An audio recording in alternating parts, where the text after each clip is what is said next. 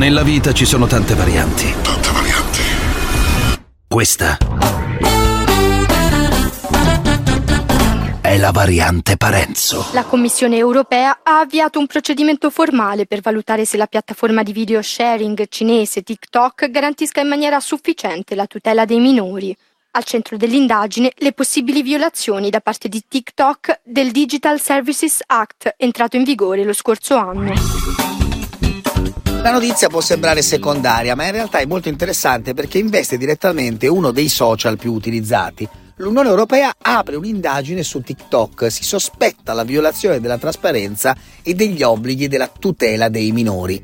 Insomma, il fatto che la Commissione europea abbia deciso di aprire un'indagine, diciamo così, conoscitiva per sospetta violazione della trasparenza è una notizia di primissimo piano perché riguarda appunto uno dei social più discussi.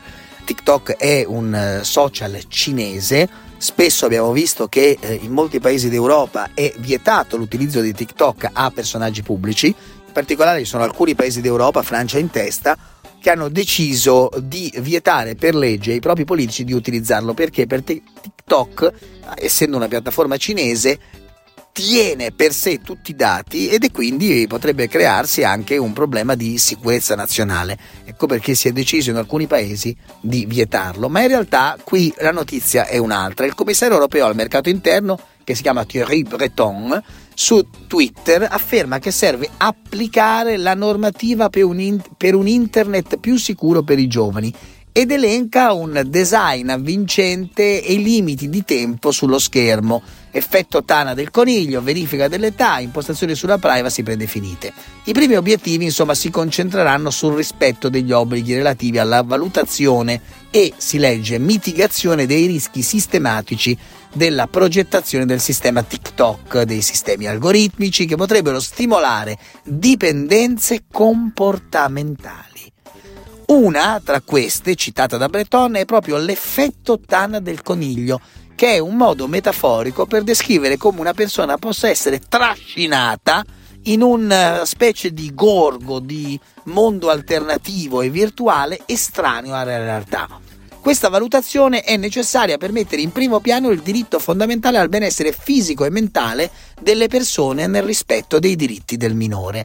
Insomma, l'idea di in qualche modo provare a regolamentare un fenomeno che fino ad oggi non ha avuto nessun tipo di regolamentazione ed è una giungla e l'idea che la Commissione europea metta al centro un valore che è il benessere fisico e mentale non mi sembra un meccanismo proibizionista, ma mi sembra un modo per mettere al centro le persone e la tutela della salute.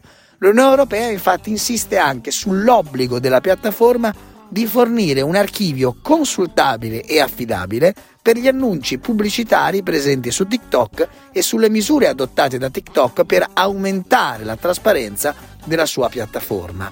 È anche questo un modo per fare sì che non siano i social ad impossessarsi della nostra vita, ma siamo noi che in qualche modo li usiamo. Fino ad oggi sembrava un po' il contrario, siamo tutti noi caduti nella tana del coniglio. Speriamo di uscirne.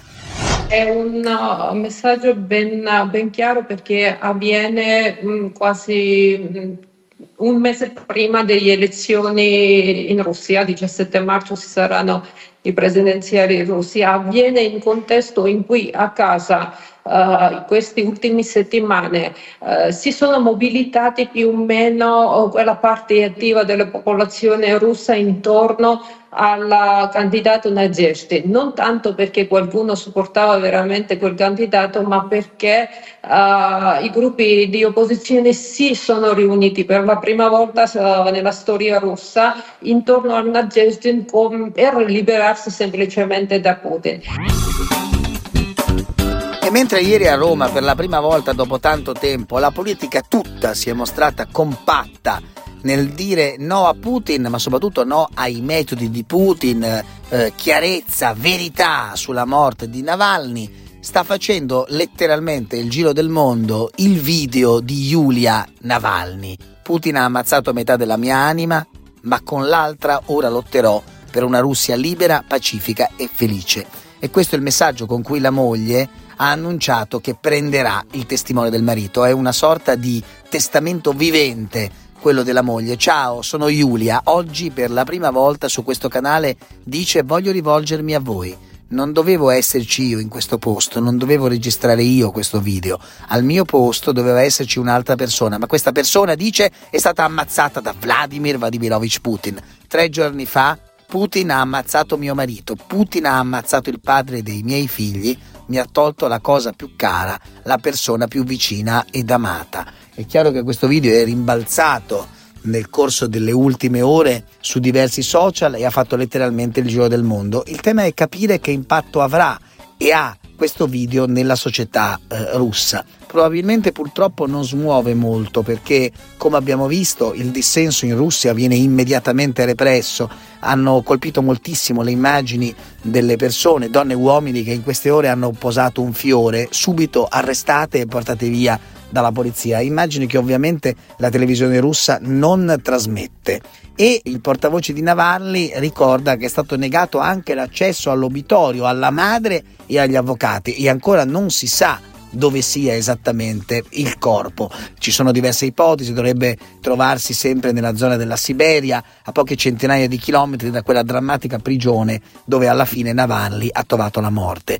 Ma non c'è soltanto la protesta in tutto il mondo, in tutta Europa. È bene che la politica per la prima volta anche in Italia, almeno attorno al corpo di Navalny, si sia ritrovata. Ma c'è un dettaglio. Dopo i fatti di Milano, Piantedosi, il ministro dell'Interno, ha specificato le identificazioni che sono state fatte non comprimono le libertà. In particolare viene fatto notare che qualche giorno fa, a seguito dell'annuncio della morte di Navalny, anche in Italia molte persone si erano recate per mettere un fiore sul monumento che ricorda la Politoskaya, la giornalista che è stata anche lei uccisa da Putin, e durante quel presidio la Digos ha preso nota delle persone che si erano recate. A lanciare l'allarme era stato il senatore del Partito Democratico Filippo Sensi che dice mi risulta che i manifestanti, siamo in Italia qui una decina, abbiano trovato già in loco degli agenti della Digos che poi hanno provveduto a identificarli. Perché, si chiede giustamente Filippo Sensi,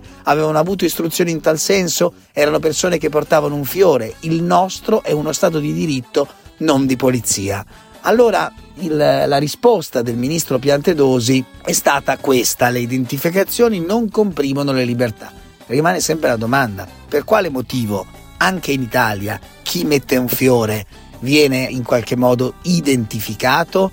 È un'operazione che si fa normalmente nei dispositivi di sicurezza per il controllo del territorio? Ma che tipo di controllo del territorio si deve fare in questo caso? Non parliamo di pericolosi black bloc, ma di cittadini italiani e anche russi che manifestano il loro pacifico dissenso. Variante, variante Navalny.